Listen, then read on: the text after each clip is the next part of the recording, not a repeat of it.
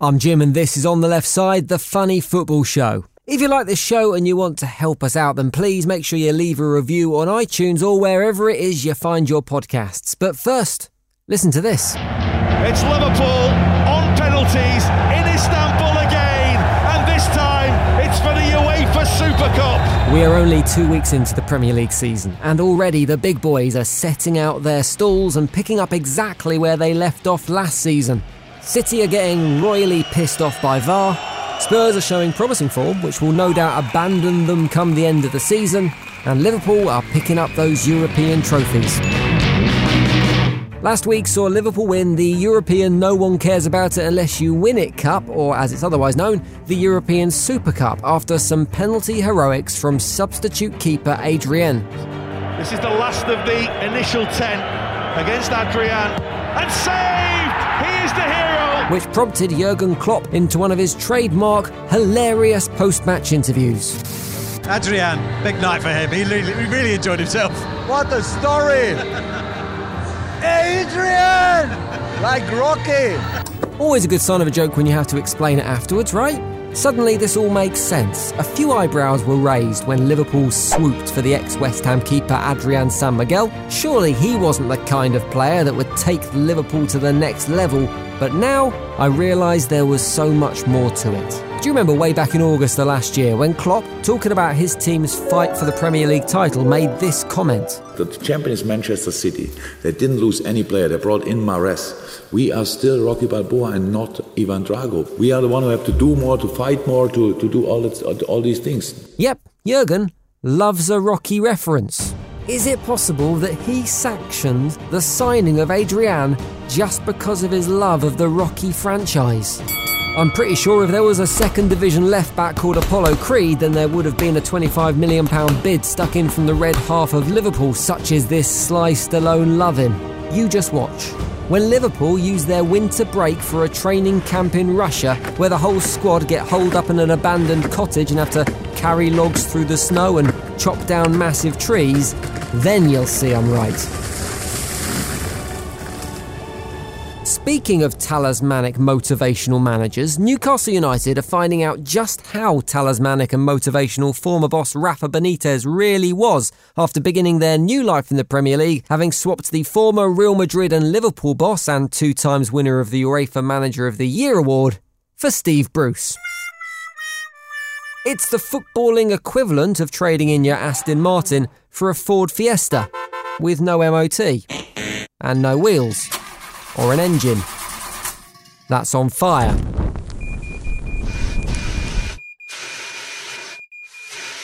And got Hull City relegated. He did get Hull City relegated, didn't he? Uh, yeah, and Birmingham City as well. Wow. Who would have thought that would go badly? Oh, yeah, everyone did, apart from Mike Ashley.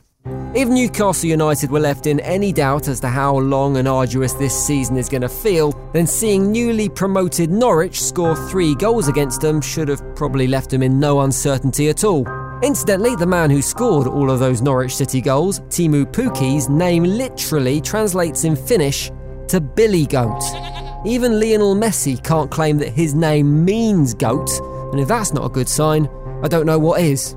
Steve Bruce, on the other hand, well, he was said to be so angry with his team after the match that he cancelled their plans for a Sunday day off and called them in for extra training.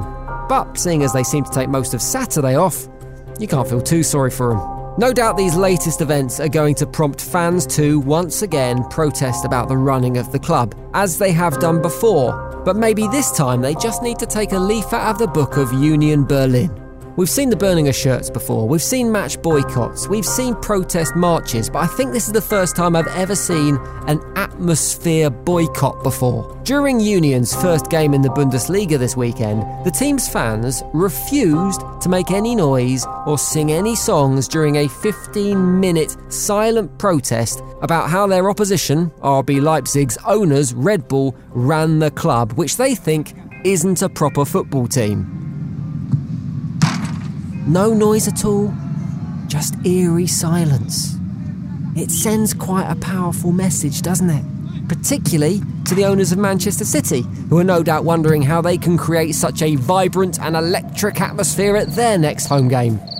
Right now, just down the road from the Etihad, one of the most important stories in football is currently developing, and it concerns the future of Bury FC. Bury FC is a club with an uncertain future. So uncertain, in fact, that by the time you listen to this podcast, they may no longer exist. The season may well have kicked off for other teams in the league weeks ago, but they are yet to kick a ball in anger after the Football League decided that their financial situation was so perilous that they were unlikely to make it through till next May, or maybe even next week. Now, whilst I can imagine if you're a Crystal Palace fan, right now the idea of missing the first five weeks of competitive football would seem like a great idea, but for Bury, it's far more serious. The club has become embroiled in a row between Steve Dale and the players and the staff at the club, who it would appear have not been paid. A row which even boiled over onto Talk Sport this week as the owner chatted live to midfielder Stephen Dawson discussing the unpaid wages. Listen, Chairman, you haven't bothered to pay us in months. You can say you tried to save the club. The end of it all, get your money and leave the club, or otherwise, this club is no more. Ask Mr. Dawson, did he receive from the beginning 50% of his wages? Have the PFA paid you up to the CBA 50% of your wages? Yes or no? Paid us two months' wage. No, they're Which- telling which is a long- paid you four months. Hang on. So Dale is denying that the players have only had two months' wages, but he does say they've had 50% of four months' wages.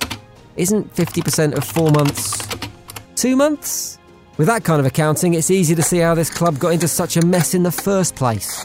It's amazing that just down the road in Manchester, United fans moan about the Glazers' ownership of the club and how they've only invested £80 million in the world's most expensive centre back. Yet here, there is a club fighting for its life. Players who could lose their homes and their livelihoods, and a community about to have its footballing heart ripped out. The thing is, Steve Dale says he's willing to sell the club, which could solve all these problems. A club he bought back in December of last year for just £1. But his asking price to sell the club is anywhere between 4 and 8 million pounds, depending on what reports you read. That's a markup of 4 million percent, which I guess you'd call a decent return. I'm no business expert, but if I did end up on Dragon's Den being offered a £4 million payoff from a £1 investment, I think I'd smell a rat and pass the offer on to Deborah Meaden. Hello. You can file that kind of deal under magic beans in the realism stakes. And yes, I realise that for a funny football show, this bit's not very funny, but that's because it's not very funny. It's just a bit sad. This isn't a club that had aspirations of playing in the Champions League or a fan base that think they should be taking away trips to football's biggest grounds. They just want to step out their front doors on a Saturday and go and watch the team they love, the team they grew up watching with their dad. And by the time you next watch your team, their chances of doing that could be about as realistic as VAR not being discussed during match of the day this week. I think it's fair to say that it's not necessarily VAR's fault.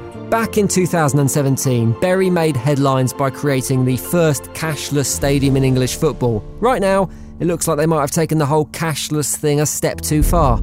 As for the owner, Stephen Dale, well, not only is he seemingly refusing to sell the club, but he's also bickering and criticising constantly with the Football League, the very people that he really needs help from if the club is going to have any future at all. So, with those kind of tactics, he should be alright. Because if it all goes tits up for Bury, at least Dale's showing the perfect skill set to replace Boris Johnson in negotiating Brexit.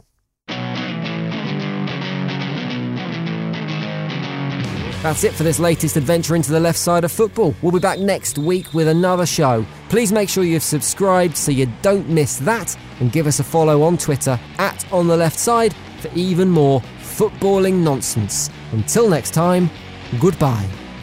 On the Left Side is written and produced by Ant McGinley and Jim Salverson.